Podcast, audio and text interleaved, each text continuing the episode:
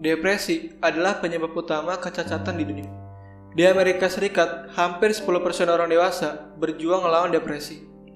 Depresi adalah penyakit mental.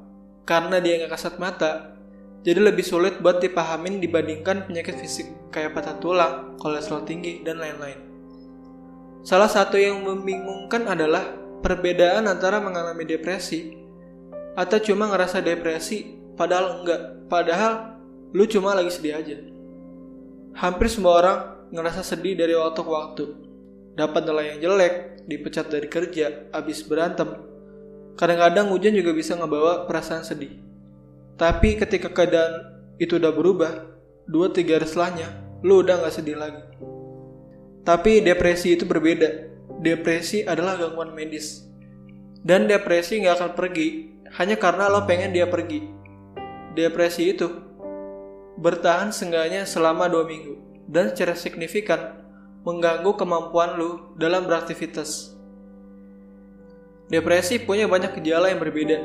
Contohnya kayak suasana hati murab, nggak tertarik sama sesuatu yang biasanya lo tertarik, perubahan nafsu makan, merasa nggak berguna, tidur terlalu banyak atau terlalu sedikit, sulit konsentrasi, kurang energi, atau muncul pikiran untuk bunuh diri berulang kali. Kalau lo ngalamin minimal 5 gejala yang tadi gue sebutin, menurut panduan psikiatris, lo bisa didiagnosa terkena depresi. Dan depresi nggak hanya berdampak sama perilaku lo aja, tapi juga punya dampak fisik di dalam otak, yaitu pengecilan volume lobus frontal dan hipokampus.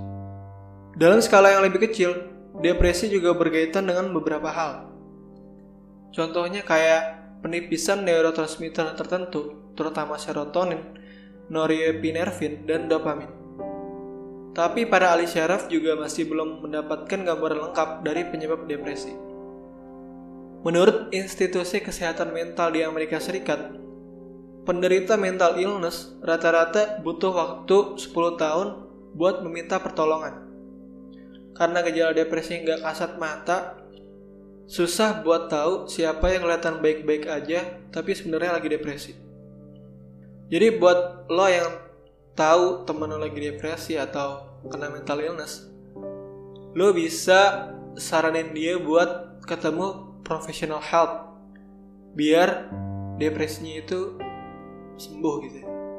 sama kayak patah tulang depresi juga harus disembuhin nggak bisa didiemin aja. Oke jadi itu aja buat episode kali ini. Semoga bermanfaat buat lo. Thank you